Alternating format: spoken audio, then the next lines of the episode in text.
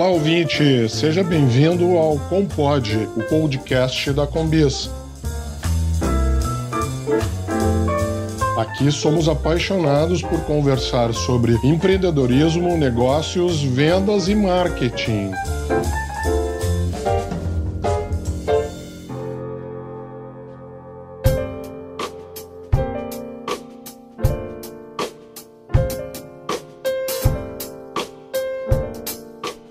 Aqui é o Marco da Combias. Hoje nós vamos fazer um episódio aí para conversar sobre o coronavírus que está impactando na área comercial, a vida dos empreendedores e dos profissionais da área de marketing. Porque nesse período de grandes incertezas como que a gente está passando por causa do coronavírus, é normal que todo mundo esteja muito inseguro com relação ao nosso futuro, um período de grande ansiedade. Como devemos nos preparar para algo tão inesperado e tão inusitado? Como manter a calma e continuar trabalhando, uma vez que nesse momento é muito difícil de qualquer iniciativa de venda seja bem aceito pelo mercado? Como manter minha motivação quando um cenário me indica uma baixa probabilidade de sucesso na venda? Nós vamos conversar com o Lucas Selbach, que é um profissional que iniciou lá na TI do Senac aos 17 anos, lá em 1989, eu acredito até que somos contemporâneos aí, né? Uhum. Se lançando no empreendedorismo por volta dos 20 anos, como muitos brasileiros, por necessidade. Me incluo nesse grupo aí, Lucas.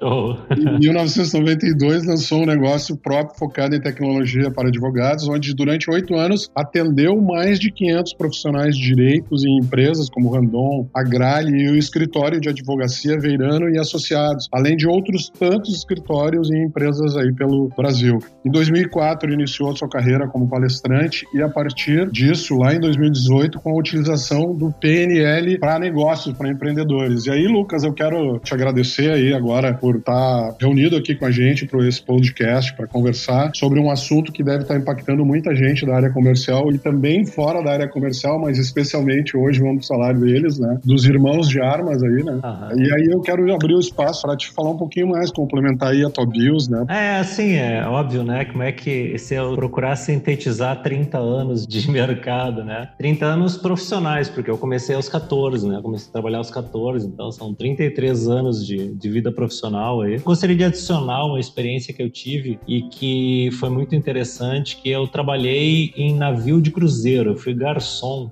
em navio de cruzeiro. Olha isso, só que experiência, é, hein? Essa foi uma experiência muito maluca, porque eu enfiei na cabeça que eu ia eu ia pro exterior, né? E tu sabe que alemão, quando bota uma coisa na cabeça, é melhor tirar a cabeça, né? Eu peguei e consegui, né? Um período aí de nove meses me esforçando, eu acabei entrando na indústria de cruzeiros.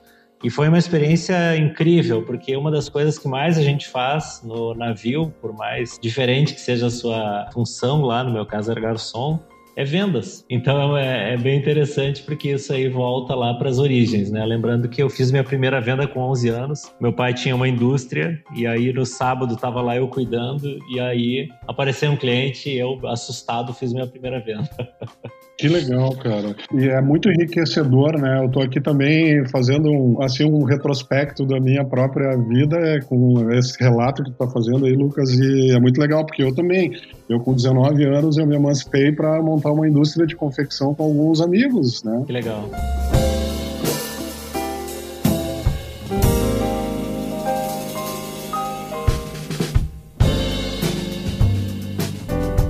Gente vai conceituar algum, alguns detalhes né, que vão possibilitar com que o nosso ouvinte tenha conhecimento, tenha base de conhecimento para usar isso, inclusive, e dar, se dar conta de muitas vezes ele não consegue teorizar sobre alguns conceitos e que, na verdade, a gente vai procurar ajudar um pouquinho ele com isso. Então, a primeira pergunta, Lucas, é o que são habilidades técnicas ou aquilo que o pessoal está falando de hard skill, né, de mercado? Aí? Eu vou responder essa pergunta junto com a outra ponta, tá, que é o soft skill e hard skill. Soft skill. Só para a gente entender um pouco mais, né, o que que é exatamente, quando a gente fala de hard skill, seriam coisas mais, vamos dizer assim, que tecnicamente você consegue mapear elas de uma forma extremamente clara. Então, por exemplo, uma hard skill de programação em C, né? Então é super hard, né? Ou seja, ou como montar uma planilha de vendas, né? Então é extremamente específico, né? Ou seja, você consegue mapear aquilo ponto a ponto, não tem muita variância. Ao passo que a soft skill ela entra no, numa outra dimensão, né? É, eu não sei por que, que inventaram esse nome, que eu acho que ele, para mim, ele não parece fiel, porque tem algumas coisas que chamam de soft e são extremamente hard. Né? Claro. Para algumas pessoas. Então, por sim, exemplo. Sim, sim o que, que é o soft skill? É aquela coisa que a gente não consegue ter claramente todas as etapas do processo, porque elas podem variar muito de acordo com o, o interlocutor, né? ou seja, a pessoa que está na outra ponta, e de acordo, com a, de acordo com o ambiente, de acordo com as habilidades de cada um. Então, por claro, exemplo, se eu, se eu pego uma pessoa que, vamos, sei lá, vamos, vamos dizer aqui, eu pego um professor de ensino médio e aí eu vou ensinar para ele técnicas de negociação, provavelmente ele vai ter um background que tem tudo a ver com toda a história que ele passou no ensino médio, com tudo que ele teve que negociar durante todos esses anos da, da prática dele uhum. e ele provavelmente vai ter uma, um, um jeito diferente de aprender aquela temática. Agora, se eu pego uma outra pessoa que, digamos, uh, sei lá, vamos, vamos imaginar aqui, trabalhou no departamento contábil desenvolvendo planilhas, né? Então uma pessoa que muito introspectiva, mais na dela, mais silenciosa, que não desenvolveu essas habilidades, a aprendizagem precisa acontecer de outra forma, né? Porque e da... quando tu fala habilidade, desculpa te interromper, mas quando tu fala habilidade, uh, estamos falando aqui soft skill, estamos falando de habilidade comportamental, algum aspecto comportamental. Tá. É, okay, é, legal. É, é, é, essa história de habilidades e competências, elas meio que se misturam, né? Porque Sim. uma coisa é você desenvolver uma competência, outra coisa é você ter uma habilidade. Para mim, é tudo a mesma coisa no sentido de eu preciso saber fazer, né? É o saber fazer. Então, o skill, né, que é essa, esse saber fazer e que dividiram do hard para o soft, talvez seja muito mais hard para uma pessoa introspectiva aprender a fazer negociação do que aprender, por exemplo, sei lá, uma complexidade de uma contabilidade internacional. Talvez para aquilo, para aquela pessoa seja uma barbada, né? Então, por isso que eu acho que essa, essa, essa divisão que aconteceu, né, de, de, de mudar, de diferenciar hard skill da soft skill dessa forma, eu acho que é uma coisa que não, sei lá, para mim ela não faz muito sentido, porque cada pessoa é diferente, cada ser é diferente e cada perspectiva é diferente. Então, assim, ó, uma coisa, uma distinção muito importante que a gente precisa fazer, né? Por que, que o mercado chama isso de hard de soft skills, né? De onde é que veio isso? Ele veio da necessidade que nós temos de, além de desenvolver competências técnicas que sejam extremamente organizadas e procedurais, né? Que eu saiba todo passo a passo, eu preciso também desenvolver outras competências. Eu preciso saber me comunicar, eu preciso saber negociar, eu preciso ter empatia, eu preciso ter capacidade de lidar com um grupo, né? eu preciso de liderança, são outras coisas que acabaram sendo chamadas de soft skills. Então, basicamente, é, esse é o, meu, é o meu ponto de vista. É, emendando nessa, nessa sequência, o que é modelo mental, que é o que vem aí na sequência, né? Então, olha, olha só, o Peter Senge, que é um autor que eu recomendo muito, né? Ele escreveu nos anos 80 um livro chamado A Quinta Disciplina. E, e, o que, que, é a quinta disciplina? É, são as, as disciplinas dos negócios, né? A, disciplina das organizações, das estruturas, enfim, de tudo que a gente chama hoje de negócio. Né? E uma dessas cinco disciplinas é o modelo mental. O que é o modelo mental? Modelo mental é que normalmente nas organizações hierárquicas, né, que são aquelas organizações que a gente está mais acostumado, que tem lá em cima um, um presidente, ou um Sim. CEO, ou um diretor geral. Mais formal. Isso, mais formal, né? Que nós temos ali uma hierarquia. Nós temos alguém que pensa de um jeito. E esse pensar de um jeito, ele vai sendo, vai descendo na hierarquia, vai sendo compartilhado na hierarquia e vai sendo pensado também de acordo com outras pessoas. E aí, basicamente. E conforme isso até moldando a cultura, então, Lucas, que você está dizendo, a cultura empresarial. Exatamente. Então, se a gente fosse pensar em termos de gênese, né, de onde é que nasce a cultura empresarial, onde é que nasce a cultura do negócio, nasce nos modelos mentais. Então, normalmente, quando tem mais de um sócio, né? Então, ah, mas a empresa tem cinco sócios, tem dois sócios, ou ela começou assim, depois teve acionistas, hoje é uma SA. Existe um modelo mental que fez a gênese da cultura certo? E esse modelo mental que nas empresas pequenas ele acaba sendo muito importante, ele muitas vezes passa desapercebido. Indo um pouquinho mais além, que normalmente eu como leigo, enfim, e, e, provavelmente o ouvinte que está nos ouvindo, algumas pessoas ouvem também falar em modelo mental e logo em seguida encadeado nesse modelo mental a parte de crenças, né? O que são crenças? É, é uma parte integrante do modelo mental das pessoas? É, exatamente. Tu, tu acertou, eu, eu acho que tu não não tá tão leigo assim, não. Na verdade, é o seguinte: o que é uma crença? A gente geralmente, quando fala a palavra crença, a gente, a gente logo lembra de religião, né? Ah, são as minhas crenças religiosas. Isso. É, Isso, não, a primeira coisa. É, é, na verdade, essas também são crenças, né? É, crença é basicamente, né, tentando simplificar ao máximo aqui, Crença é um pensamento de base, né? Que ele é persistente o suficiente para te acompanhar durante muito tempo da tua vida. Geralmente nasceu na infância e a partir dele a gente tem uma visão do mundo meio definida, né? Então, por exemplo, digamos que lá na infância a gente estava, sei lá, eu tava brincando com meus colegas e aí alguém me chamou de não sei o quê. Quatro olhos, alguma é, coisa assim. Isso, tipo, oh, quatro olhos, né? E aí todo mundo riu da minha cara e aí eu fiquei é, com uma. A partir daquilo, eu tomei uma decisão. Só que isso não acontece de forma racional, consciente. Isso acontece no domínio do inconsciente, que é a parte mais profunda da gente que acaba dominando a nossa vida. Mas basicamente o que acontece? A gente toma essa decisão e a gente passa a acreditar que. E aí o que pode vir é, são as coisas mais malucas que a gente possa imaginar essas, essas situações da nossa vida que acontecem por intensidade ou por repetição, elas geram as crenças e a gente passa a ver o mundo sobre essa ótica.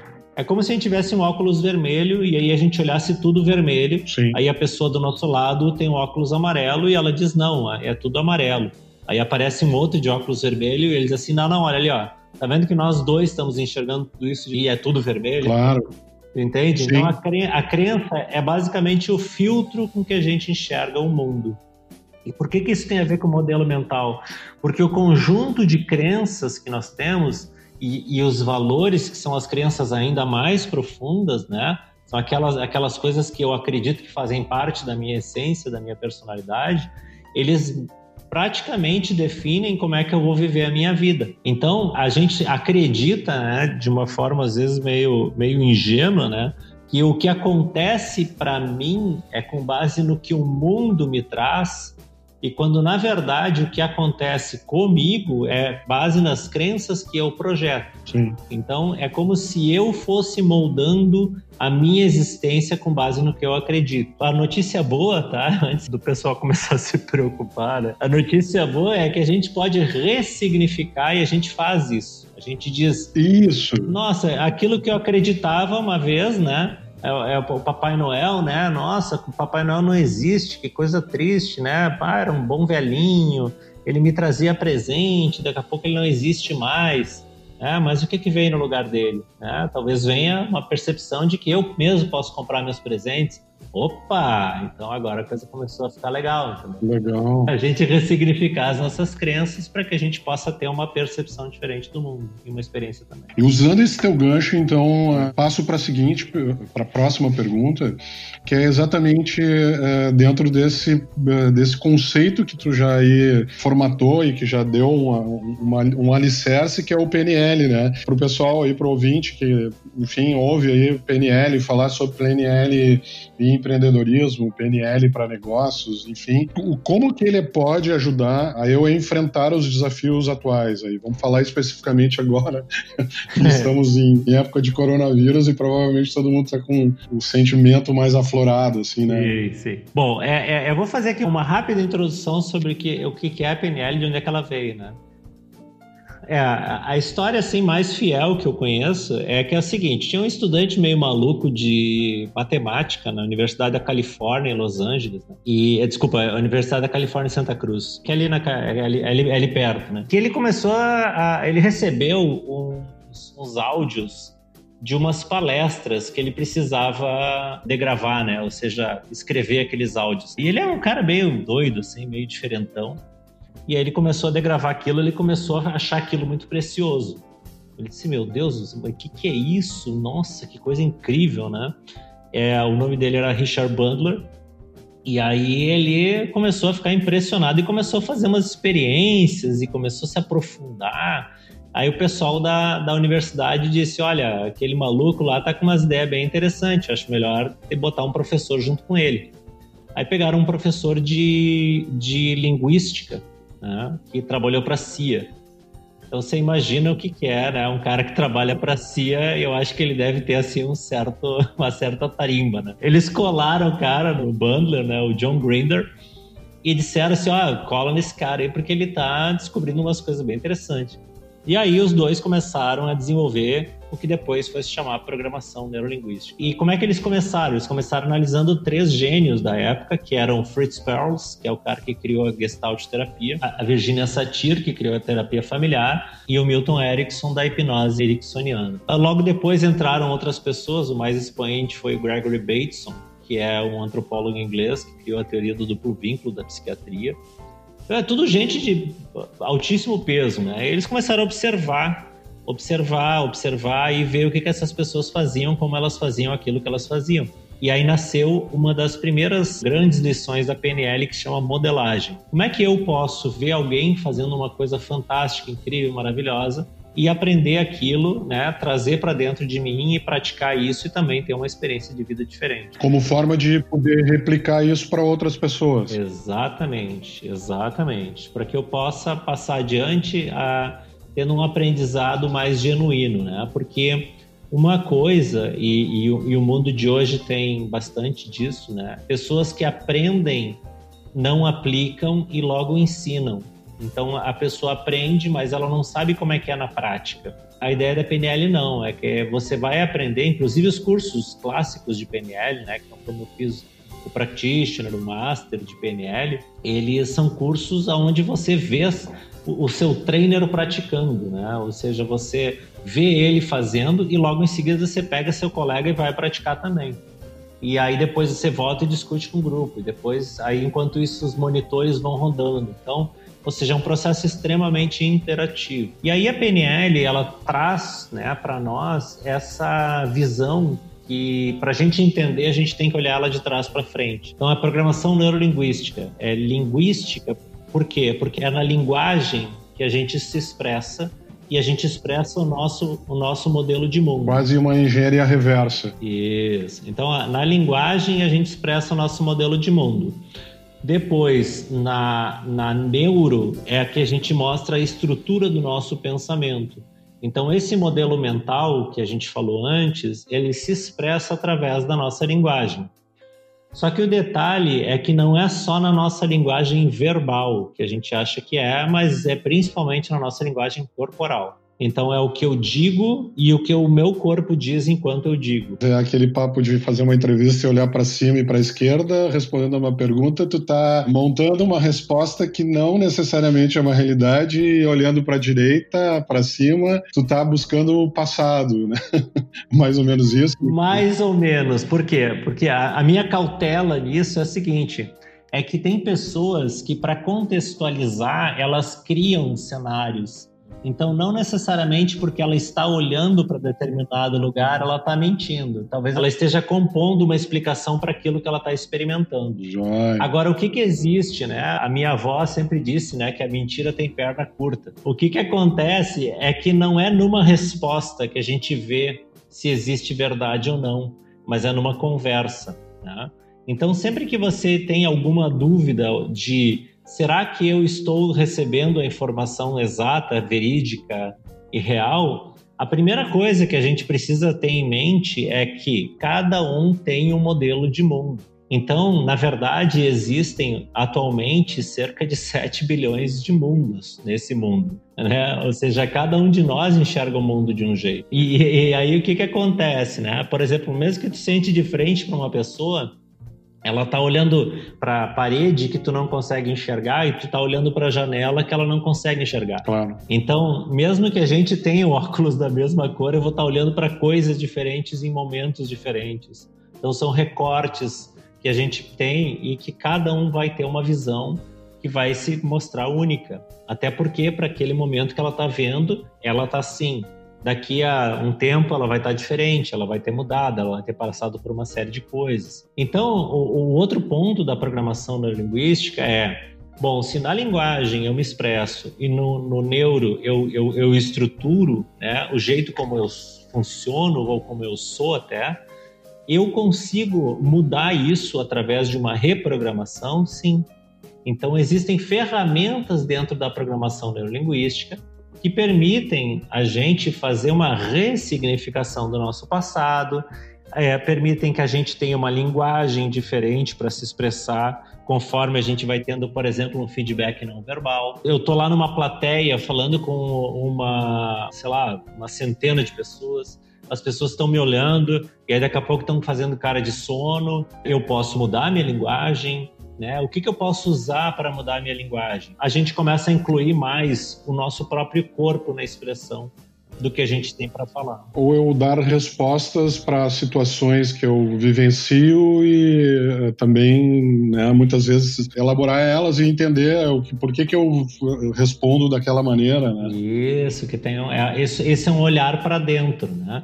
Quando a gente vê o que a gente fala, por exemplo, o que a gente emite, ele é, é para o mundo, né? A gente tem um olhar para dentro. É, é, como se a gente botasse, botasse o óculos que não me permite enxergar para fora, que ele enxerga só para dentro. E aí eu me pergunto, como é que eu estou me expressando? Como é que eu estou fazendo? Como é que eu estou me movendo? Eu trabalhei por 30 anos, quase 30 anos na área comercial, enfim, na área de marketing, rodando nessas áreas e na área comercial, normalmente quando tu está na frente de um cliente na hora da verdade, está negociando, é, são perguntas que tu acaba tendo, né? Será que eu estou sendo eloquente, eu estou sendo congruente para efetivamente que esse interlocutor que está na minha frente, que é o, potencial cliente, eu realmente consiga o meu objetivo, que é fazer a venda ou a parceria, fechar a parceria, né? É possível eu desenvolver minhas competências comportamentais e fazer frente agora, especificamente na, nessa parada que o coronavírus está obrigando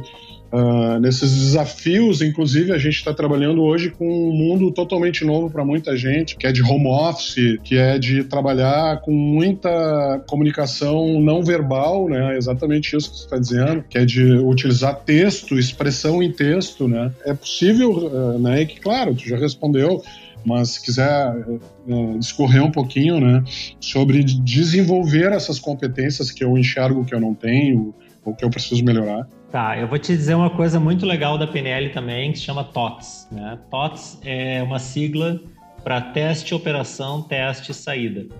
Que é basicamente o seguinte, ó. olha só, o nosso exercício aqui é passar essa imagem sem demonstrar, porque agora eu escreveria isso num quadro. Imagina o seguinte, ó, que nós temos no começo, nós temos um teste e nós temos uma operação em seguida, né? E segue uma operação. Uhum. Aí eu opero, aí eu testo de novo e eu vejo qual é a saída. Então, por exemplo, eu digo para ti, é, Marco, tu tá satisfeito com o nosso podcast de hoje? E aí, qual é, é a tua resposta? Entendeu? Quando tu, tu, quando tu me dá a resposta, tu me dá a saída. Aí o que, que eu faço? Testo de novo. Então, o que, que a gente pode fazer para o nosso podcast ficar melhor? A, a, diferença é que a gente achava, né, de um certo sonho, vamos dizer assim, uma, uma ilusão, né, e a gente ia ter tempo de parar, refletir, analisar, mas não, é tudo está acontecendo ao vivo. E a gente precisa lidar com o que a gente tem. A gente está falando de milissegundos, é uma coisa. Exatamente. E assim, ó, o que, que eu tenho? Eu tenho uma mensagem de WhatsApp, ótimo. O que, que eu tenho? Eu posso falar com a pessoa? Ótimo. Ah, eu tenho uma videoconferência, posso olhar para a pessoa, ver ela se movimentando, ver ela se manifestando? Ótimo. Eu uso o que eu tenho certo?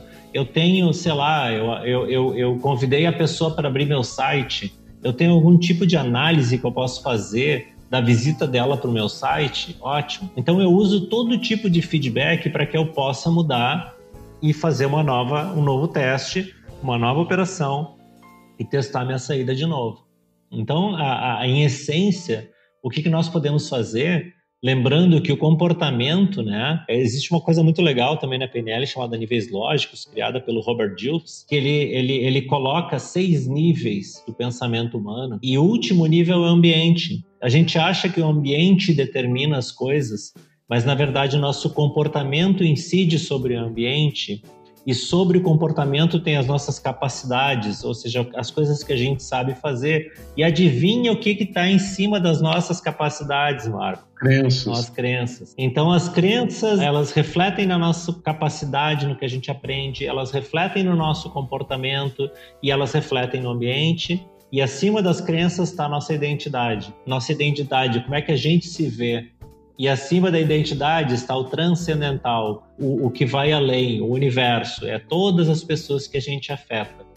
Então, o que, que acontece? Acontece que se eu não mexer na minha crença, eu não mexo na minha capacidade. Se eu não mexer na minha capacidade, eu não mexo no meu comportamento. Se eu não mexer no meu comportamento, eu não mexo no ambiente. Ou seja, tá falando aqui nós que descendemos do, né, passamos e enfim, convivemos há algum tempo aí com o mercado de TI, a gente está falando de mudar o input para ter uma saída, um output. Exatamente. Não, uma entrada diferente para esperar uma saída diferente significa que eu tenho que ter uma entrada diferente, um input para um output, né? E outra coisa, é, é, não, não é só a entrada que eu tenho, mas é também como é que eu estou processando. Ah, então, como é que está o meu código, né? Que, que código que eu estou rodando ali? Eu estou rodando o mesmo código de sempre? Claro. É, eu tô, eu tô reagindo das mesmas formas que eu sempre reagi minha vida toda e estou querendo que o mundo aí fora mude? Claro, claro, bem lembrado e bem explicado. Exatamente isso que é, fica claro. Claro, o input é a vida que te dá com o teu destino, com os fatos que acontecem assim. O, o, aí está dizendo as crenças são as posturas ou aquilo que tu vai adquirindo como pensamento lógico ao longo do tempo, sim, lá. Não, e não só pensamento lógico, mas pensamento, o pensamento que opera, ó, presta, presta atenção que esse é um detalhe muito importante. A crença é um pensamento que opera quando a gente não está pensando conscientemente, a gente só está reagindo. Então, é aquela coisa de alguém vir e dizer uma coisa pra gente, a gente responder sem pensar. Tem aquela, aquele pá, aquele retorno assim automático, pá. Sim, meio instintivo que a gente diz, Isso, né? é impulsivo ou instintivo.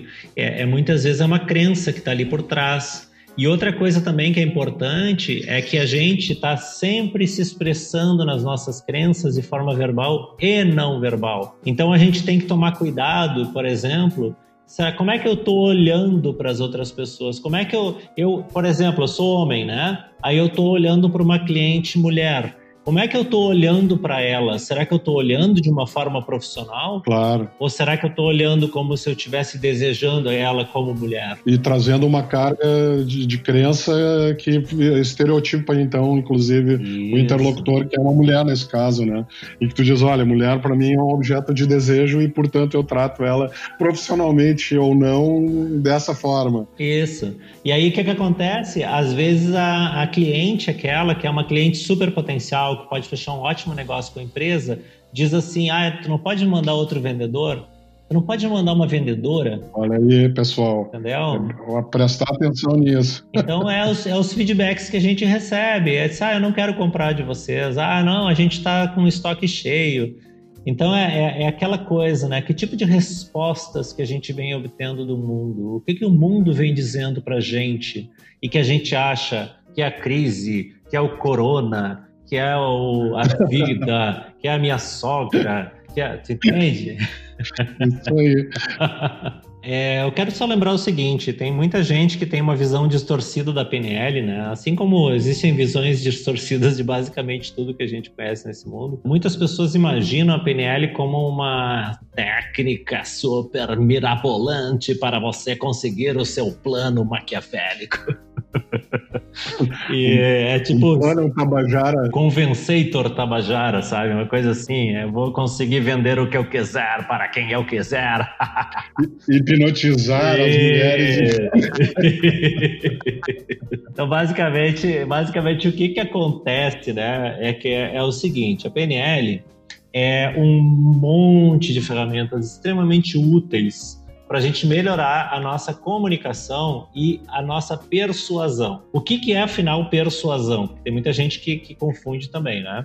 Persuasão é, na medida que eu estou inteiro, estou capaz, né? estou fortalecido, com as minhas crenças renovadas, com as minhas capacidades alinhadas, com tudo que eu tenho de melhor, eu vou ter uma chance maior de que a pessoa, além de prestar atenção em mim, ela perceba que se o que eu estou falando é verdadeiro, aquilo vai fazer sentido para ela também. Então é muito importante a gente lembrar que tudo isso é lastro para ética, para o respeito, para consideração, né? para aquela coisa de quem está realmente buscando contribuir com a vida do outro.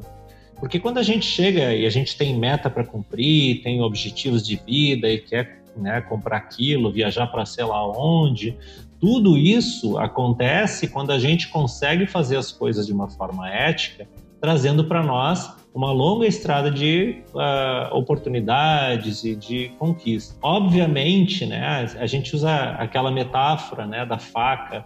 Ah, cara, eu consigo com uma faca cortar uma fruta, né? Descascar uma fruta. Eu consigo com uma, sei lá, com uma faca agredir uma pessoa. Sim. O que, que eu escolho, né? Sim. O que, que eu escolho? Essa, essa é a grande pergunta. É tu que vai escolher o que, que vai fazer. Então é muito importante porque a PNL nos dá uh, ferramentas para que a gente consiga se comunicar melhor, a gente consiga ser mais, eh, sei lá, eloquente, mais preciso no olhar, na postura. Agora, tudo isso acompanha para o longo prazo, acompanha todos esses outros critérios que eu já falei, de ética, qualidade, valor e tudo mais, tá? Então é Trazendo só... isso para a área de vendas, eu, eu, usaria aí o seguinte exemplo, é o vendedor que acredita e eu, tô, na verdade, aqui utilizando o discurso meu, né? Que era exatamente um discurso profissional meu. Eu dizia sempre, cara, eu vendo aquilo que eu acredito, né? E por trás dessa frase estava sintetizado talvez exatamente isso que tu está dizendo. Cara, não só acredito, mas eu vendo aquilo que eu me proponho ou aquilo que eu, eu trabalho uh, de forma uh, mais uh, profissional e de forma mais objetiva, ou eu tenho mais sucesso quando eu realmente estou trabalhando com o propósito ao qual eu estou realmente imbuído, que eu estou realmente né, trabalhando para aquilo. Né? Pra, e só para adicionar isso que tu falou, o que, que também é o, é o, outro ponto, né? Como é, que, como é que se estabelece uma conversa quando a gente tem o, o, emissor e o receptor. Ou seja, quando a pessoa na outra ponta também tem uma necessidade sendo atendida, tem uma coisa importante para ela que o teu produto vai trazer. É esse conjunto de coisas, né? Fazer com propósito, fazer com valor, com uma crença profunda de que é bom e também estar conectado com o que, que o outro realmente precisa. E um cliente satisfeito, ele vai te procurar de novo. Claro, exatamente. É isso aí, cara. Cai muita coisa, assim, cai a ficha, porque, Lucas, eh, agora falando um pouquinho, o próprio trabalho da Combis, né? A gente tem treinamento, a gente, a Combis é uma agência, um misto de agência, ou uma empresa de consultoria, em que alguns projetos a gente também trabalha exatamente com, com esse conceito de vender, vender valor, ou seja, cara não adianta falar de preço quando lá no outro lado o interlocutor e fecha com o que tu está dizendo, né? Quando ele efetivamente ainda nem entende o valor daquilo que tu está querendo vender para ele, né? Então tem todo esse trabalho, essa construção aí de valor que passa muito por isso que tu está dizendo. Muito legal, muito legal. Isso aí bah, fecha muito com o que a gente trabalha. E, e, e um ponto importante, a, a, PNL, que também é chamada de arte de fazer perguntas, né, tem a ver com isso. Às vezes o teu cliente não está reconhecendo né, o valor da, a, dentro das necessidades dele ou daquilo que tu tem para oferecer. Então, a arte de perguntar, né? Como é que eu posso investigar a, o que, que mais, o que, que mais é possível? Como é que eu posso ajudar essa pessoa atingir aquilo que ela realmente quer? Porque se nós tivéssemos claro para nós tudo que a gente quer, nós viveríamos no outro mundo, né?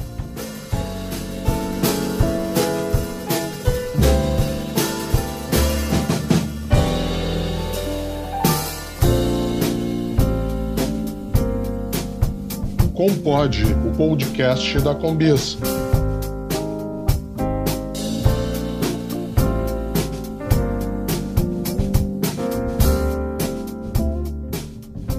E agora? O que eu faço para continuar trabalhando se eu não consigo vender nada, né? Então, olha que interessante, né? Porque vamos, vamos voltar porque a gente estava dizendo logo agora atrás. Que necessidade que eu posso atender que não está sendo vista pelo meu cliente.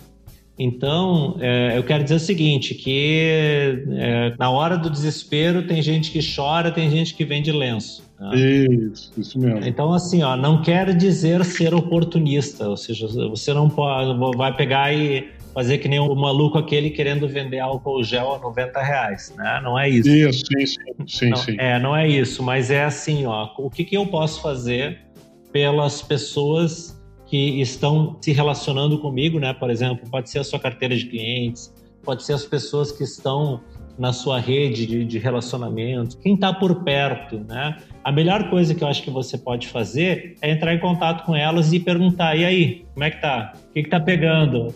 Me fala aí o que, que tá pegando. E dá uma, dá uma de psicólogo, né? Dá uma de psicólogo, vamos assim. Obviamente, né? Sem, sem falar. Quero, quero, com todo respeito ao trabalho dos psicólogos, né? Mas é o que eu quero dizer no seguinte: do, do vendedor, do vendedor da, oferecer um suporte, uma escuta ativa. E cu, muito cuidado com a armadilha, tá? Existe uma armadilha que é aquela história que a pessoa pergunta pro outro como é que ele tá, e o outro diz assim: Ah, eu tô com dor nas costas. Daí a pessoa logo em seguida diz: Mas eu tô com mais dor ainda. Tu nem... A escuta ativa é ouvir e ficar quieto, observando. Ok, nossa, pois é, assimilar e tirar as conclusões e não se envolver com o problema do cliente, exatamente. É, ou, ou, ou, simplesmente da, da, escuta, né? Ok, bah, que legal. Não, não, não, precisa, não precisa oferecer solução na hora, precisa só ouvir. Importantíssimo. Bah. Às vezes o, o, cara tá lá na casa dele com sei lá quem, né? Porque a, a, a gente pode ter escolhido companhias maravilhosas para esse, para esse momento da quarentena, ou não, né? e aí vem alguém e consegue dar uma escuta para gente. Pá, isso pode ser maravilhoso, pode ser um grande espaço. Então, para mim, é um momento assim, ó, entra em contato. E aí, como é que tá? Como é que estão as coisas? O que está acontecendo? Como é que eu posso te ajudar? Né? Ah, nem te digo, não sei o que, não sei o que lá, não sei o que lá. Encontrar uma forma, né? Pô, daqui a pouco tu não tem nada para fazer, mas a única coisa que tu pode fazer é escutar a pessoa, tu já tá fazendo alguma coisa, tá? Porque tu tá ocupando teu tempo, tu tá destinando a tua energia para que alguém se expresse. E eu vou dizer para vocês, quem dá escuta para outro quando está em crise vai ser lembrado para sempre. Capitaliza isso de uma forma eh, bem é, falando no bom sentido, né? Não no capitalismo no. É, no sentido de o seguinte, ó. Na verdade, assim, ó, se eu tiver 10 clientes que compram de mim sistematicamente, é muito melhor do que eu ter 100 clientes que compram de mim lá de vez em quando. Como é que eu faço a recompra? Eu faço com relacionamento. E agora não é um momento para criar relacionamento, não um relacionamento para dizer, e aí, como é que é? Vai comprar? Isso, não, sim. É, Isso. E aí, meu, como é que estão as coisas? O que, que eu conheço desse cliente? É, o que, que eu conheço da vida desse cliente? O que, que eu posso ajudar ele nesse momento em que ele está precisando? Ou eu até, na verdade, Lucas, eu fico me perguntando exatamente isso. Cara, será que a venda se encerra no ato só de, de, de assinar um contrato ou no ato de assinar um pedido? Não, né? Ótimo, ótima pergunta, ótima colocação. Ela é muito mais do que isso e ela, inclusive, as vendas decorrem de muito mais outros fatores que, se bem conduzidos, né, vão gerar. Eu tenho até um, uma apresentação, né, e que eu não me lembro quem é que falou isso, Mark Robert, enfim, algum cara de mercado, em que ele fala que que a venda é um dividendo, é uma ação, é como se fosse uma ação aí, ouvinte, né? Para quem não, não, nunca tratou de, de mercado de ações, é, a gente falar sobre uma ação que é um dividendo, é um lucro lá que o cara ganha um pouquinho a cada mês, em que tu tem que plantar aí ao longo dos meses e que os dividendos tu nunca sabe quando que tu vai resgatar, porque o cliente pode comprar agora, no meio de uma crise de corona, como pode comprar lá daqui a dois anos, lembrando que, pô, lá na época do coronavírus o o fulano aqui, o Marco, o Lucas, pô, me, ligou aqui e me deu suporte, me ajudou, enfim, me, me, no dia que eu tava, né, para baixo, que, que eu tava uh, sem saída, enfim, né, exatamente essa questão. Inclusive, Marco, fica também o convite, né, por que, que a gente não faz isso mais vezes, né? Por que, que a gente não, não, não pega a nossa rotina e transforma ela numa rotina de cuidado das pessoas com quem a gente se relaciona? Né? Como me comunicar com o mercado neste momento? Isso é uma pergunta exatamente, uh, até do lado prático, né? Uh, que tu já falaste. A gente, claro, no, no, aqui não é, é um bate-papo aí, ouvinte, né? A gente não tem a, a intenção de ser tão uh, engessado. E o Lucas até já falou que é exatamente o fato em que a gente tem que cuidar com aquele cliente que pode estar muito para baixo, que pode dar depressivo, e a gente ouvir e ficar quieto. Você até já respondeu, mas pode dar mais uma palhinha aí da tua ideia com relação a isso, né? Como me comunicar, ou se eu ligo ou não ligo, essas coisas de questão, questão prática, assim, Lucas. Tá, então assim, ó, é, é vamos lembrar do TOTS, né? Teste, operação, teste, saída. Isso é o seguinte, a gente diminui o ciclo, tá? E aí a gente vai testando e vai vendo o que que funciona. Então, basicamente, a, a, minha primeira sugestão é uma ligação despropositada com foco na pessoa, né? Ah, tem, sei lá, tem o João que trabalha na empresa X, certo? E que, por acaso, ele está disponível para receber ligações. Então, primeira pergunta, né? A pessoa está trabalhando? Né? Essa é a primeira pergunta. Né? Se a pessoa está trabalhando, e ela está na minha carteira de clientes, eu posso conversar com ela e dizer: se aí, João, me conta como é que estão as coisas. Então, me atualiza aí com o que está acontecendo, o que está que, que tá passando. Daqui a pouco o cara diz assim: não, fui demitido hoje de manhã. Antes de tu sair soltando o verbo assim e querer fazer grandes discursos, é, e aí? Como é que estão as coisas por aí? É? Primeiro, um, um update. Segunda coisa que eu recomendo também, por exemplo, você tem um outro cliente que você é mais próximo dele. Você já conversou, sei lá, já tomou um café, já almoçou, já foi na casa, sei lá, né? Porque a gente tem clientes que a gente às vezes é, começa uma amizade, enfim.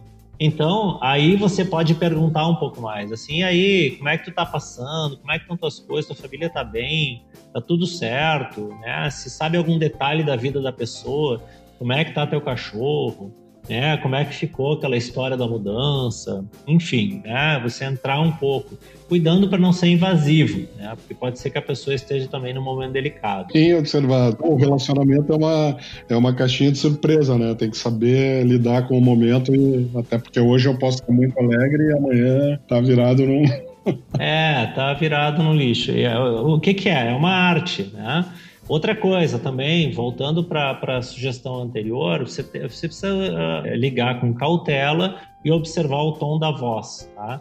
É muito importante agora, agora a gente está brincando de testar o tom da voz, porque a gente está falando com podcast. Isso, sim. A gente não, não tem como se ver, né? Uhum. Mas a gente, por exemplo, se você liga para a pessoa, né, e diz e aí, João, como é que tá, rapaz? Ô, oh, Thiago! Né? Talvez isso não caiba agora, né? Talvez. Claro, sim. E também você não precisa ligar como, sei lá, o cara da funerária, né? Se sim, João... sim. É o oposto, o chegar chegando e o, mort, o mortício lá.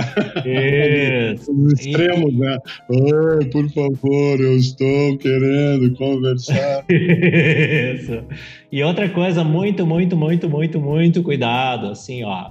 Basicamente, a dica, eu vou, vou fazer uma metáfora aqui, uma metáfora bem forte para você lembrar disso.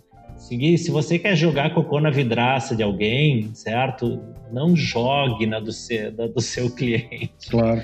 Então não conte os desesperos, não toque em política, em futebol, em nada disso, pelo amor de Deus. Claro. Não toque em religião, não toque em nada disso. Agnóstico. É, é o seguinte, ó, como estão as coisas por aí? num tom mais intermediário, num tom natural de, de você. Claro. Se você é uma pessoa que costuma falar mais rápido, fale natural. Mas assim, ó, não é a hora de entusiasmo, também não é a hora de desespero, é a hora de simplesmente conversar. E aí, como é que tá? E aí daqui a pouco a pessoa diz, olha, tá acontecendo isso, mas a gente tá mirando naquilo, tá fazendo aquilo outro. Você vê que a pessoa tá num ritmo Claro. Então, observação, observação do tom da voz, tá? A gente observa os picos, né? Como é que a pessoa está se expressando e a gente observa o ritmo com que ela está conversando. Claro. Certo? Dá alguma, alguma indicação, né? Isso. E outra coisa, assim, a gente também observa ao mesmo tempo o que, que a pessoa está dizendo. E uma sugestão é você ter um papel na sua frente e você anotar algumas palavras-chave. Então a pessoa está falando assim, pois é, a gente está, e aí foi uma loucura. Né? Você escreve ali, loucura. Né? Porque quando pá, a pessoa começou a entregar tudo atrasado. Aí você escreve ali tudo atrasado. Essas palavras que elas têm uma entonação maior, elas têm mais significado para a pessoa. Por isso que ela está usando essa expressão. Então, o que, que você pode fazer? A minha sugestão é você não fazer nada na hora. Você não tentar resolver tudo na hora. Você diz o seguinte, pá, olha, uh, muito obrigado que você me deu essas informações, é, que deu esse feedback. Eu vou, eu vou ver aqui o que, que a gente pode fazer, vou pensar algumas ideias, depois eu te falo de novo. E, eventualmente, se você tem alguma coisa que é essa curiosidade, né? É, como é que está o mercado local de é, sei lá, teleentregas, é, você faça uma pergunta específica, certo? Claro. Então, é, a pergunta específica é: aí em cidade tal, é, o pessoal está fazendo teleentrega, certo? Você fazer uma pergunta específica e aí você vai ter, vai ter uma chance de ter uma resposta específica. E nisso cabe ressaltar, inclusive, que se, de, de se preparar um pouquinho, né, Lucas? É isso que tu está dizendo, de pelo menos montar minimamente uh, um roteiro para que tu extraia, inclusive, algumas respostas que são necessárias para, enfim, né, poder auferir o, estabelecer um parâmetro, né? De saber se, olha, pô, tá bom, tá ruim, vou continuar, não vou. Não, e outra coisa importante é que vai, se você fizer 3, 4, 5, 10 ligações, você vai terminar mais satisfeito, mais entusiasmado, mais, mais consciente de como é que tá o mercado respondendo, né? Com mais informação, certo? Mas é muito importante que você não siga a, o que uma pessoa muito sábia disse uma vez, chamado Correio da Má Notícia. Né? O Correio da Má Notícia é aquele que a pessoa conta um desespero, você conta um desespero maior ainda. O desespero dela aumenta e o seu desespero é maior ainda. O desespero dela aumenta e o seu desespero é maior ainda. O Correio da Má Notícia, boa essa, não tinha... É, muito, muito, muito cuidado. Nossa, sério? Que, ah, que coisa, né? Pois é, fiquei sabendo também.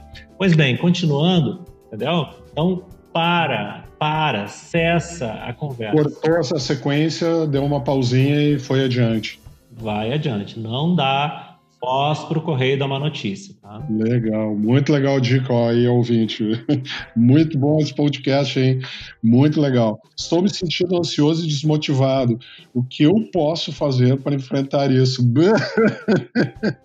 isso para mim Todo dia de manhã. Olha só, olha que interessante, né? Eu vou ser. A gente, a gente podia gravar um podcast só sobre isso, sobre essa frase, tá? Só Sim, sobre é essa frase. É, é muito é interessante. Mas eu vou simplificar. Basicamente é o seguinte: estou me sentindo ansioso. O que, que é a ansiedade? A ansiedade é trazer do futuro uma situação para o presente. Só que você não consegue fazer isso. Então você fica tentando respirar mais rápido para que aquilo aconteça antes. Só que aquilo vai acontecer quando é para acontecer.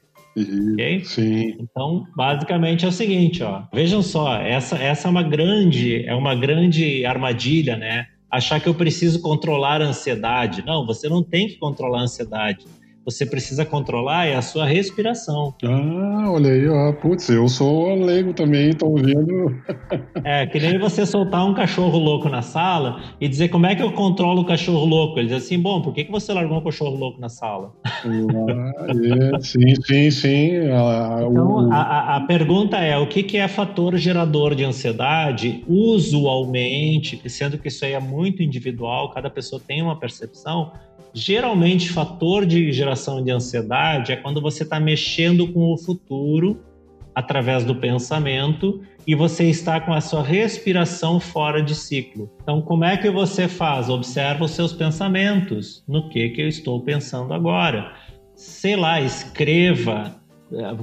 E aí, outra coisa legal, faça alguma atividade física Ah, mas eu adoro correr, não tem espaço. Faz o que dá. Faz, se mexe, faz uns apoio, é, limpa a casa. É legal, porque quando tu limpa a casa, tu tira as sujeiras para fora, claro. sabe? Tu dá um novo ar. Claro. Sabe aquela, aquele, aquele armário com aquelas roupas que tu ia doar lá no Natal de 2005?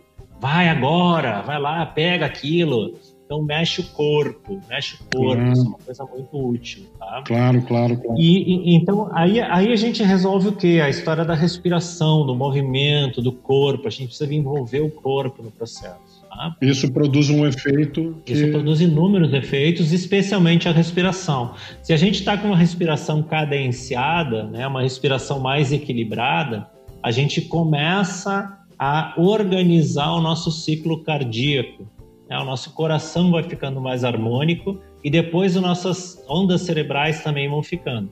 Eu tenho uma meditação lá no meu canal, eu, tenho, eu botei no Insta, eu botei no YouTube, eu botei Isso. no SoundCloud, eu, vi, eu botei eu vi, no meu site. Home lá, tá no Lucas Selbach lá, né? No www. Lucas Selbach com dois S, Selbach C, H. .com.br lá na home já ontem eu entrei de noite até para enfim né, para nossa conversa de hoje me chamou a atenção essa essa trilha. Então assim, ó, pega, senta num canto, né, fica num lugar tranquilo que ninguém vai te interromper, bota os fones de ouvido e vai, vai para dentro, né, porque esse lugar é um lugar fantástico que a gente viaja pouco e a viajar para dentro. Então aproveita esse momento, vai para dentro e começa a organizar a tua respiração, certo? O que que acontece? Você vai ouvir uma vez, duas, três, quatro, cinco, você vai começar a aprender como é que você faz dentro de você para organizar a sua respiração e para entrar nesse equilíbrio, nesse ciclo equilibrado que a gente chama de coerência cardíaca, né? Depois vai às ondas cerebrais e olha que interessante, a, a, pressão sanguínea também equilibra depois disso, uma onda atrás da outra. Até porque também, Lucas, agora, lógico, falando pelo lado leigo, né? Enfim, é, normalmente quando se fala em ansiedade, a gente é ansiolítico, né? Estou falando em alopatia, algum aí um psiquiatra, um psicólogo para ele me receitar alguma coisa para ansiedade. Olha o que tu tá falando.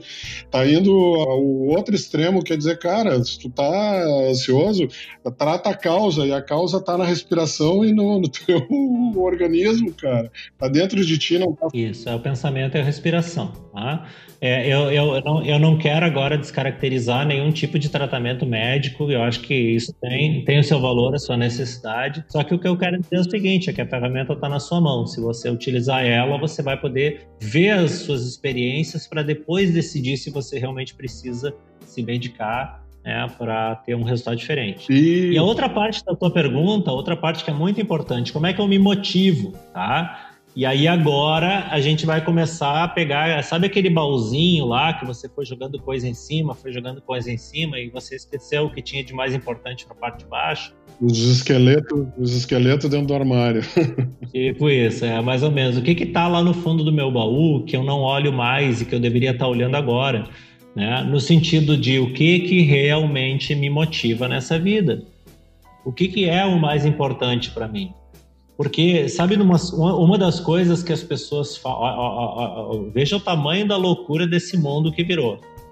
A pessoa quer ter um filho, aí ela tem um filho, aí ela passa o dia inteiro e a semana inteira longe do filho. Aí, quando acontece uma crise, ela tem o filho o dia inteiro, ela fica estressada com a presença do filho, e aí ela diz que se tem algum jeito dela sair porque ela não aguenta mais. Olha o que tu tá dizendo, olha aí, ouvinte, olha o que o Lucas tá falando, cara, é o que nós estamos passando agora, é exatamente esse o processo de muitos, diria que grande parte da população que busca padrão de vida, tem um filho, que é isso que tu tá dizendo, e agora, nesse momento que a gente está passando por uma, um isolamento social, né, e tendo que ficar dentro de quatro paredes aí convivendo, as pessoas não conseguem. É, porque, é, porque é difícil, gente, porque o convívio humano é um troço complexo. Porque a gente tem coisas que a gente gostaria de estar praticando que a gente não pratica, mas a pergunta é: será que o culpado é o coronavírus? Será que é agora que essa história toda começou? Há quanto tempo será que eu tô com aquele sonho de seja lá o que for, de algo que é importante para mim e que eu tô deixando para depois? Quanta coisa na minha vida que eu tô dando prioridade e que daqui a pouco eu digo, não, quando eu, quando eu fizer tal coisa eu vou conseguir a tal outra. e, e, que daqui a pouco você pode dizer, não, para um pouquinho, será, será que não está na hora de eu pegar um papel aqui rever as minhas prioridades? Porque o que motiva é o que lhe dá motivo. Qual é o seu motivo? Né? Qual é o seu motivo? Você só existe para ganhar dinheiro. É, isso aí, cara. Uma pergunta que, né, trabalha. Eu até Uh, escrevi um artigo lá, bem em 2015, eu acho, que falava exatamente sobre isso. Nós trabalhamos pelo dinheiro. Será que só pelo dinheiro? Não, né? A gente sabe que não. Exatamente. Não, e, e, é, e, é, muito louco, é muito louco. Desculpa te interromper, Marco, mas eu vou te dizer o seguinte: não. que quanto mais a gente fica enlouquecido com dinheiro, menos ele vem. É verdade, mais ele foge. Quanto a gente está focado em oferecer valor para as pessoas, em entregar uma coisa que realmente possa mudar a orientação da vida delas para algo mais legal, mais vivo, mais energético, mais saudável, a gente vê que isso sim é entregar alguma coisa importante para o outro. E, por exemplo, eu tô, eu tô fazendo isso agora e tô dando esse presente, por quê? Porque assim eu também, eu também recebi algumas coisas eu paguei para receber, mas eu tô, eu tô entregando isso por quê? Porque é o meu presente para você que está aí ouvindo. Para você que está se perguntando essas perguntas que foram feitas antes do podcast. Claro, sim. Para todos nós, sério. Sim, sim, bah, eu uh, me coloco aqui, né, como, como host desse podcast, eu tô me vendo em cada resposta que tá dando, em cada pergunta que a gente está travando essa conversa e espero que o ouvinte, uh, e, e, acredito muito nisso, né, que muitos ouvintes vão uh, colher os resultados, colher aquilo que está sendo dito aqui como forma de aproveitamento para a vida deles, né. O credo, a gente acredita exatamente o motivo que nos, motiv nos fez produzir esse podcast, né, no momento que, que é exatamente essa questão, né, que suscita, né, Lucas, de pô, fazer um podcast falando sobre uma coisa que é óbvia, de uma dor que é óbvia para o mercado. Será que não é tentar aproveitar o, o mercado para ir na carona uh, e depois capitalizar alguma coisa? Não, né? A verdade é que a gente tem o propósito e ele está destituído hoje de, de vender qualquer coisa. Nós não, nós tratamos aqui da área comercial e não estamos aqui fazendo discurso ou qualquer jabá comercial. Nós estamos entregando, o propósito aqui é entregar conteúdo relevante para o mercado e que eles aproveitem esse conteúdo, esse conhecimento que é rico para utilizar num momento tão carente, né? Tão carente que até agora te diria assim, ó, uh, faria a última pergunta deste bloco, do segundo bloco, é, tu já respondeu também, né? Como me manter calmo se o cenário que vejo é cada vez mais nebuloso? Já respondeu, né? Com relação a muito ali na, na outra pergunta de de controlar a ansiedade através da respiração, mas se tu quiser aí falar mais, por favor. Bom, eu gravei um outro vídeo, não sei se tu pode colocar depois no, no nos links do podcast o link para esse outro vídeo que eu gravei que está no, no YouTube que basicamente assim, ó, o que que acontece? O ser humano é, é, um, é um bicho bem interessante, né? Porque... Fala do vídeo que foi, pô, que, que, que, inclusive foi recente a publicação, em que tu fala sobre... Isso, isso que eu... É basicamente assim, ó, a minha, a minha sugestão é que simplesmente você entenda de uma vez por todas que o ser humano é o bicho mais adaptável que existe, por isso que a gente sobreviveu tanto tempo, né? E que é, a gente sempre acha um jeito. e o brasileiro é pródigo, né? Jeitinho. É verdade. A gente é flexível pra caramba. Tem gente que vem do mundo inteiro aprender conosco. Por quê? Porque a nossa vida inteira é feita de crises. Claro. Né? A vida inteira nós tivemos crises. Eu tô com 56, é isso que eu falo para uma grande maioria. Cara, eu tô com 56 anos e desde os primeiros anos que eu comecei a ter algum entendimento, eu sempre ouvi o papo de alguma crise, né? É, a história toda, cara. Então, basicamente, o que que acontece? Assim, ó, ó, oh, meu Deus, vamos morrer, sim. Você vai morrer. Desculpa um te avisar, tá? Um dia, eu não sei quando. é, é, outra loucura, né? Perguntaram pro Ariano Suassuna, que eu acho ele ótimo, né? É, ele diz o seguinte, né? Ele diz assim: é, quantos anos você tem? Ele pegou e disse: olha, de acordo com a experiência, minha experiência de vida, de acordo com a minha genética da família, é, do meu estilo de vida, eu acho que eu tenho mais uns 15 anos. Aí, tipo assim, como assim? Quantos anos você tem? Sim, tu perguntou quantos anos eu tenho, não quantos anos que eu já usei. É. Então, basicamente, o que, que acontece? Nós vamos fazer escolhas melhores sobre o que é que a gente quer fazer com os anos que a gente tem. Claro. Que são todos os anos que a gente tem. A gente não sabe quanto é que é, mas que a gente pode procurar viver da melhor forma possível. Por quê? Porque o mercado vai mudar. Aí me digam assim, ó, faça uma rápida análise. Se há 20 anos atrás a, a internet mal estava começando, não existia smartphone, não existia Uber, não existia, sei lá, antes tinha essas bicicletas e patinete. Aí agora uma das principais empresas quebrou. Aí tá sempre tudo mudando. Então assim, ó, você quer uma receita para perdurar, para crescer, para se virar, é se adapte, seja flexível, esteja atento. É o conceito do mundo VUCA, né? Do conceito VUCA, Isso, né? Isso, tá aí, ó, tá. Não, gente, é o seguinte, o baile já começou. Eu não sei qual é a música, provavelmente vai ter todos os estilos disponíveis e só resta você dançar. Ah, eu não quero dançar. Não, não tem problema. Então você pode ficar aí no canto choramingando, porque isso também é uma prerrogativa. Todo ser humano tem o livre-arbítrio. Claro. Né? Então, o que, que acontece? É o que, que eu escolho agora. É o TOTS. Sabe o TOTS? A gente pega e diz assim: ah, agora eu vou fazer um novo teste. Ah, eu falei com o meu cliente desse jeito, não foi muito legal. Eu vi que ele ficou meio quieto. Eu vi que ele ficou muito assim. Eu vi que ele ficou muito assado. Eu vou tentar agora com outro de outro jeito, vou tentar fazer assim, vou tentar fazer assado, eu vou me adaptar, eu vou ouvir, eu vou ouvir o que, que o mundo está me dizendo, eu vou prestar atenção, vou filtrar isso aí, certo? Tem muito, muito, muito cuidado com o correio da uma notícia, tá? Com a, o desespero do desesperador, desesperante que vai desesperar o desesperado. Sim. Certo? Então, assim, ó, é mais ou menos o seguinte, ó se é, usando uma metáfora aqui, pizza, pizza é gostoso, né? Muito. Gosto de pizza. Gosto de pizza, Marco. É, eu go... pizza e chocolate. é, é, eu gosto, eu gosto mais que eu devia.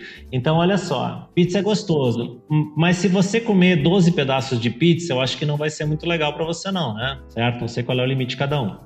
Mas basicamente é o seguinte, ó, se você comer toda a pizza que tem, você provavelmente vai ficar cheio e vai ficar desagradável. Sim.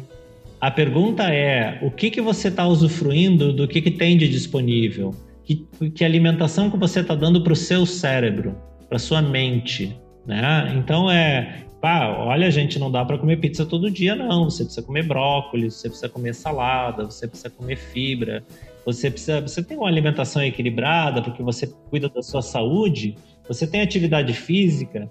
Então, por que, que a gente não cuida do que, que a gente bota para dentro da nossa mente? Também? Claro, cara, isso aí bem, bah, olha que dica, né, que a gente no dia a dia acaba se perdendo, assim como eh, aquilo que tu come vai produzir um efeito eh, melhor ou pior na tua vida, aquilo que tu consome como conteúdo, aquilo que tu vê na TV, que nem é que o, o que o pessoal tá dizendo, né?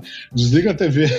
Cara, quer uma dica? Desliga a TV e não, não veja tanta TV para não se contaminar com essa, com esse apocalipse, né? Só para contar, isso, se vocês querem um exemplo prático, fazem 11 anos que eu desliguei a TV há 11 anos eu não ligo mais a TV aberta. Obviamente, se eu estou. É mesmo? É, se eu estou no restaurante, tá, a TV tá, tá ligada, eu até passo o olho e tal. Mas eu, as informações que eu obtenho, eu obtenho através da internet em locais que eu sei que são certos, que, que, que não tem esse viés manipulativo na informação, que eu sei que vão me dar mas eventualmente eu olho para tudo, eu dou uma geral, eu vejo tudo que está rodando, eu converso com as pessoas que assistem lá o Jornal Nacional, não sei o quê, eu obtenho informação, aí eu filtro, mas eu não assisto mais TV há 11 anos. Que legal, é isso aí. E eu, e, eu, sei, eu sei tudo que eu preciso saber, por quê? Porque a internet hoje, hoje não, faz é, muito tempo. Tu tá conectado, tu não, nem, nem, nem por isso tu não está conectado com o que está acontecendo no mundo, né? Ah, não vê TV aberta. Não, cara, eu, eu tô participando do mundo, eu estou atualizado daquilo que está acontecendo. Legal, muito legal. Daquilo que eu preciso saber. Né? Sim, é, exatamente. Ainda com um filtro que tu efetivamente sabe que, que é melhor para ti.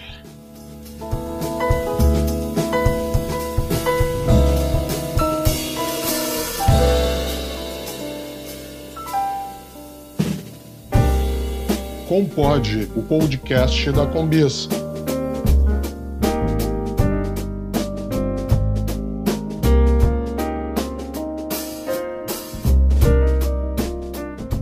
Vamos falar rapidamente de exemplos, algum exemplo. O Lucas já deu aí vários exemplos, mas eu quero sugar mais um pouquinho dele. Ah, legal. Alguma dica que ele queira dar aí, fica aberto o canal. Lucas, tá contigo. Tá, cara, é o seguinte, ó. A primeira coisa é uma super dica aí que eu vou dar sobre, sobre conversas ao telefone, né?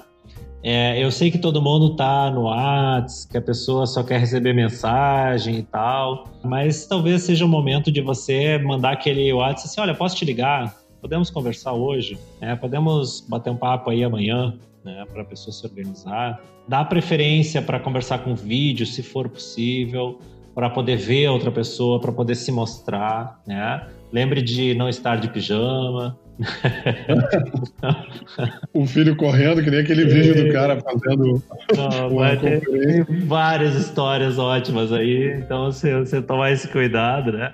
É, mas ao mesmo tempo, é, você, você conseguir estabelecer uma comunicação. Por que, que eu sugiro que você veja? É, é melhor ver e ouvir, ou então ouvir, ou então conversar com texto, né? Como se fosse uma terceira opção.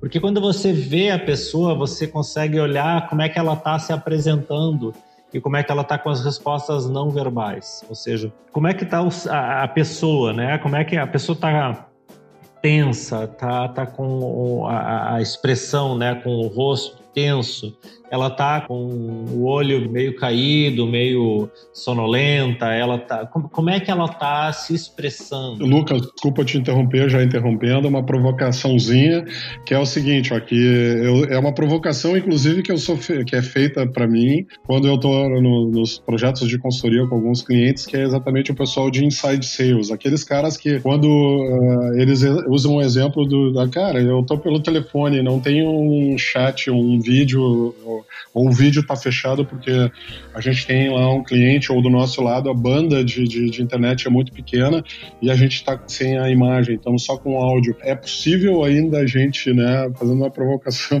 porque é, é uma coisa que eu mesmo falo e defendo, né, que é possível a gente identificar lá do outro lado alguns aspectos, claro que não é só, se está com olheira, se está cansado, né, pela fisionomia, mas pela voz, consegue identificar, né? Eu queria que tu... É, então o que é a voz? É aquilo que a gente estava falando antes, né? Existe um. A voz, a voz tem um tom, né? Tem um tom que a gente fala, por exemplo, se eu estou querendo falar para ti, Marco, sobre aquela coisa, yeah. ou yeah. se, é, ou se por exemplo, ah, sabe, né, Marco, ah, tu, tu vê, né? Sim. né? Então a gente, a gente reflete, a gente mostra, a gente se mostra através do, do, do tom da voz. E aí outra coisa também muito importante é que existe o ritmo, existe a, existem as pausas, né? Por exemplo, se eu estou falando, daqui a pouco eu dou uma parada, e aí a pessoa para e presta atenção. A respiração tá legal, né? Que é isso que tu falou lá com relação a escutar a própria respiração e não parecer. A ansiedade, que é aquilo que tu falou lá ah. no início, dizendo que a ansiedade tem a ver com a respiração, isso. com a cadência. Então, a postura que você tá, né, procura ficar bem sentado, com a coluna mais ereta. Outra coisa importante também é, ah, se você vai fazer suas conversas em casa, né, tentar encontrar um lugar que tenha uma luz boa, caso a pessoa queira ver você no vídeo, e que esteja próximo do roteador, né? Porque às vezes o telefone está lá no canto da casa e aí fica ruim a conexão só porque a pessoa está longe do roteador. em tempos de coronavírus, o home office fica dificuldade, a infraestrutura. É, mas é, às vezes são detalhes, por exemplo, ah, é, se você tem como conectar o seu notebook, você tem notebook em casa, Aí você tem como conectar com cabo, conecte com cabo, que a qualidade da conexão vai ser melhor que com Wi-Fi. Fiz exatamente isso hoje, me lembrei, né? Uhum. É, exatamente disso, porque eu já fiz webinários e que, na verdade, o pessoal, enfim, que estava participando, né? Ah, degradava a voz ou a imagem, eles, pô, cara, tu tá conectado uh, uhum. com cabo no teu modem, no teu roteador? Não, eles, uhum. pô, cara, vou te dar uma dica, faça isso, conecte-se direto. A minha mulher ontem, isso. dando aula, através do, do, do, Black Box, que eles usam uma plataforma, uhum. um EAD, e pá, pessoal tá picotando a voz. Daí eu olhei, puxa, devia ter dado a dica do que o cara me deu lá no webinar lá atrás, que é conecta o cabo UTP e melhora muito melhor, muito melhor a conexão, né? Muito melhor. O Wi-Fi degrada. E outra coisa, outra coisa importante também, se você só usar a voz, né? Porque ah, a pessoa não está me vendo, você não fica tirado assim, né? Você fica numa postura legal para você, uma postura boa, uma coluna ereta.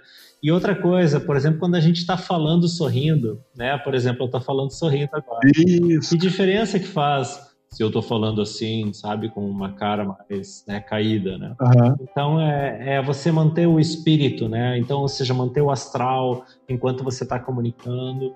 É uma outra dica também que eu dou. E aí outra coisa é o seguinte, é você sempre regular o seu o seu perfil da fala de acordo com o interlocutor. Então, por exemplo, eu não sei quem é que está ouvindo isso.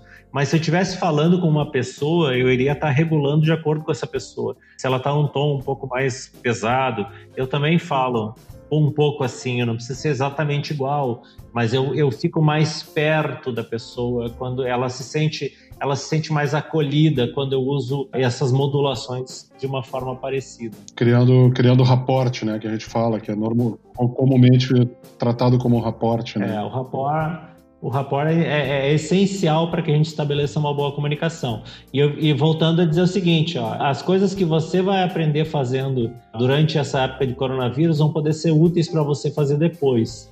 Então use isso como um momento de aprendizagem, vai lá, assiste vídeos, se, se o inglês está meio macarrônico, vai lá e se puxa, se, e aí quando você vê seu inglês melhora, então tudo, tudo isso é, é, prática, né? É teste. Isso aí, legal, muito legal. Outra, outra coisa, eu queria só falar outra coisa para gente a gente lembrar que é o seguinte, ó, que é independente do setor que você atua, né? Se você está oferecendo uma coisa que não tem absolutamente nada a ver com aquilo que seja, por exemplo, dessas necessidades mais vitais que as pessoas estão tendo, estabelecer pelo menos uma conexão com a pessoa, né? Chega e conversa com a pessoa, e aí, como é que tá? Como é que estão as coisas? Como é que tá a sua cidade? Como é que estão a sua, a, a sua vida aí? Sei lá, eu só tô querendo aqui conversar e ver como é que tá, só para manter a conexão, entendeu? Isso é uma coisa importante. Sim, sim, sim. Aí eu, eu até na área comercial, né, a gente, as metodologias, os alguns, alguns discursos né, se, se se cruzam, né? Como, quando a gente fala, quando eu ouço tu falar nesse sentido, eu me lembro do spin selling lá do. Neil Hackenham, né? Uhum. Que ele fala, cara, o spin selling é a situação, porque eu falo, inclusive, exatamente para algum, né, para alguns treinamentos aí que eu faço, dizendo, cara, é o, é o, comum, uma metáfora comum da gente fazer, se tu conversa com, chega num bar, num happy hour, com teus amigos, tu não chega lá e pergunta, e aí, pessoal, como é que estão as coisas?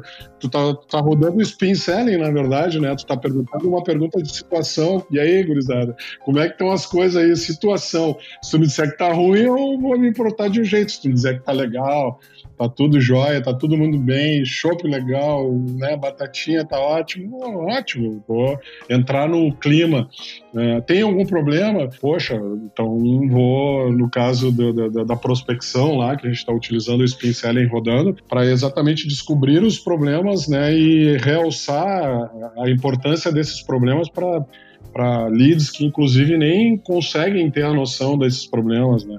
Muito legal porque eles se cruzam, né? Tu tá falando coisas que a gente acaba vendo que tem todo uma, um cruzamento aí de, de de, de eh, conceito, né? De conceito, muito legal. Assim como tu faria teu amigo lá no boteco, de se preocupar com ele e tentar encontrar um, uma saída, ou pelo menos se colocar à disposição, a mesma coisa é com os clientes, né? Por que a gente não se coloca à disposição? Por que a gente não ajuda a encontrar uma saída também? Né? Isso, não precisa ser, claro, tu não vai, dependendo do, do lead ou do cliente, tu não vai ser tão coloquial ou tão informal, assim, de chegar isso, aí, né, do jeito, e aí, cliente, como é que tá as coisas aí? É, vai vai lembrar.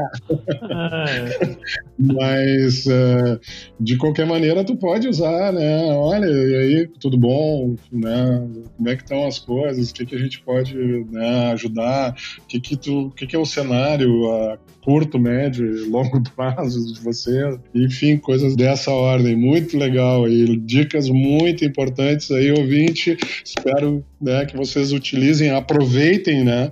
Não adianta como treinamento, fazer um treinamento na sexta e na segunda já não utilizar, porque bebeu todas no final de semana, já, já brincou e já fez muita outra coisa, é, também não, não é produtivo. Tem um livro muito legal que ele não é para este público, mas é só para ilustrar uma coisa que eu vou falar, que se chama Reinventando as Organizações. Oh. Ele está oferecendo uma nova forma da gente lidar nos negócios com as pessoas e tal. Um dos exemplos que ele conta, que são números, né, é de uma empresa chamada Buurtzorg, que é, é, é, dos Países Baixos, lá não me lembro se é Holanda, Dinamarca, enfim, é um desses países. Eles estavam assim, naquele estilo de pé no pescoço, cobrando meta, querendo atender todo mundo e cada vez em menos tempo. Eram basicamente enfermeiros que iam na residência das pessoas cuidar das pessoas. Até que eles, eles inverteram todo o processo. Eles disseram o seguinte: não, para, para com essa loucura Vamos fazer o seguinte: nós vamos atender menos pessoas e vamos dar mais atendimento para cada pessoa que a gente atende. Por quê? Porque um paciente bem atendido, ele chama menos vezes. Então eles conseguiram dar um atendimento melhor, melhorar o valor que eles cobravam e eles trabalharam, começaram a trabalhar menos e ter mais resultados. Então, se a gente olha para as coisas do mesmo jeito que a gente olhava ontem, a tendência é que elas continuem nos dando o mesmo resultado de sempre. A gente precisa mudar o nosso olhar. E aí esse é o convite, tá? Parafraseando um pouquinho de novo em cima do, do, do, da tua frase, né? Aquela história, né? A insensatez de esperar resultados diferentes fazendo a mesma coisa. Isso, exatamente. Compode, o podcast da Combis.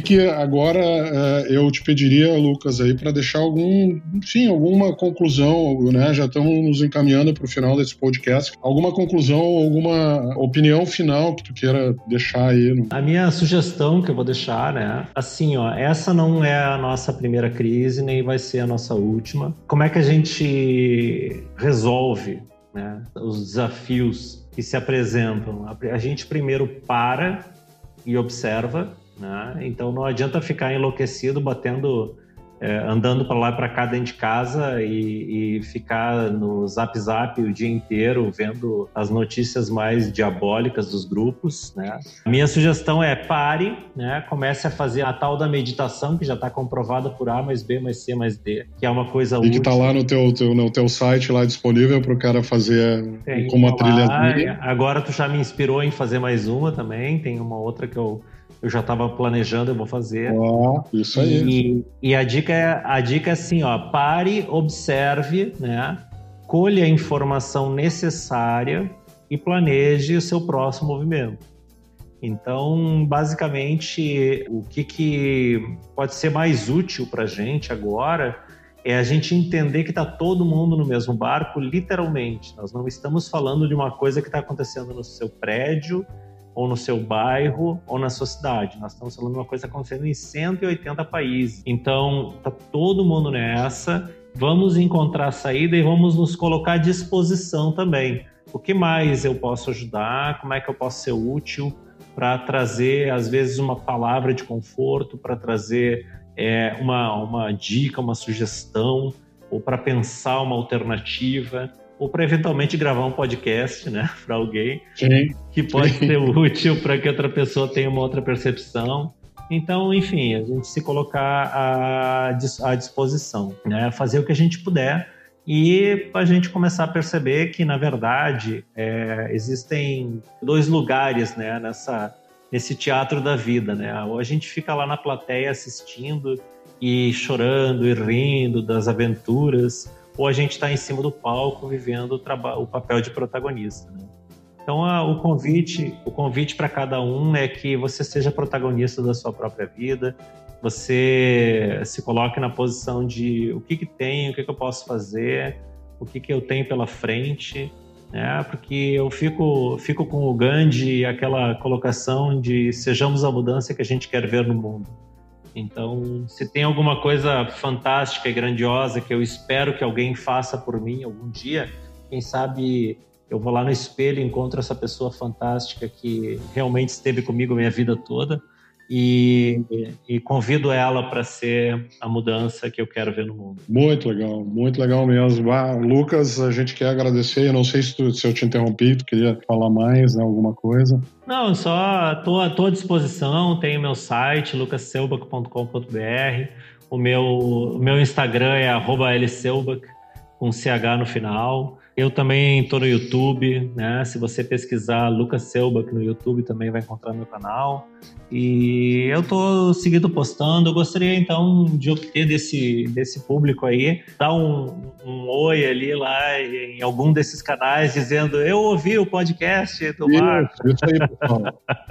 isso, isso, isso aí. Todos que estiverem ouvindo e, e aproveitando e vendo relevância no conteúdo, que façam, que deem um feedback, que por favor, a gente vive muito em função disso, de, de saber, olha, me ajudou isso nos move, isso nos traz energia para fazer outros podcasts. Exatamente. e ajudar cada vez mais. Exatamente, exatamente. E quero te agradecer também, Marco, pela oportunidade, porque é, é muito legal a gente conseguir conectar com pessoas que às vezes não estão próximas, estão em outras redes e que podem se beneficiar disso que um dia a gente aprendeu, né? Isso, pô, é importante, bem lembrado. A gente também agradece porque a gente extrapola, na, verdade, as bolhas. Até semana passada recebi de um, de um cliente de Caxias do Sul um livro em que ele fala exatamente né, do algoritmo do Google, o Hummingbirds, falando que o algoritmo te dá respostas pré-montadas com base num, numa média de pessoas e que não necessariamente corresponde à questão que está sendo levantada, inclusive nesse livro, que se, como é que o algoritmo está respondendo, te trazendo a resposta de volta para aquilo que está questionando e desconsiderando outras alternativas de resposta. Talvez, não sei se eu, se eu consegui ser bem claro, entendeu? Mas em suma, o que ele está ah, questionando é a bolha. Existem algumas bolhas, a gente veja isso, né? E, e, a gente fica centrado em algumas bolhas e quando a gente tem a oportunidade de extrapolar um pouco dessas bolhas que a gente está inserido é muito legal, né? Para aproveitar e fazer essa, essa, esse cruzamento de conhecimento e agregar mais valor aí ao nosso próprio conhecimento. Muito legal, Lucas. Show, cara. Eu, eu adorei, tá? Quando quiser repetir é só, só combinar.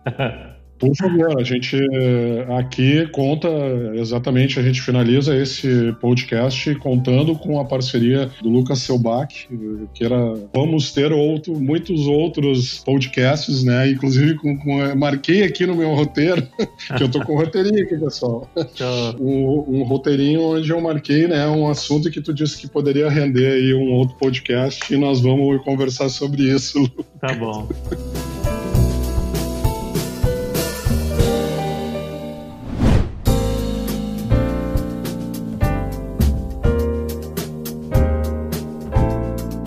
Muito obrigado, ouvintes. Agradecemos aí a participação de vocês, quem ouviu e consumiu esse material. Por favor, reforço de novo a mensagem de feedback nas redes sociais aí, que, que tiver é, conectado ou procure se conectar com o Lucas Selbach e nós aqui da Combis também aí nas redes sociais e que vocês quiserem nos dar um feedback sobre esse episódio aí do podcast, vamos ficar muito agradecidos. Um grande abraço.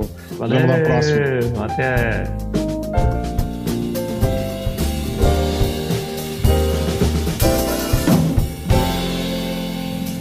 Este podcast foi editado por Felipe Mux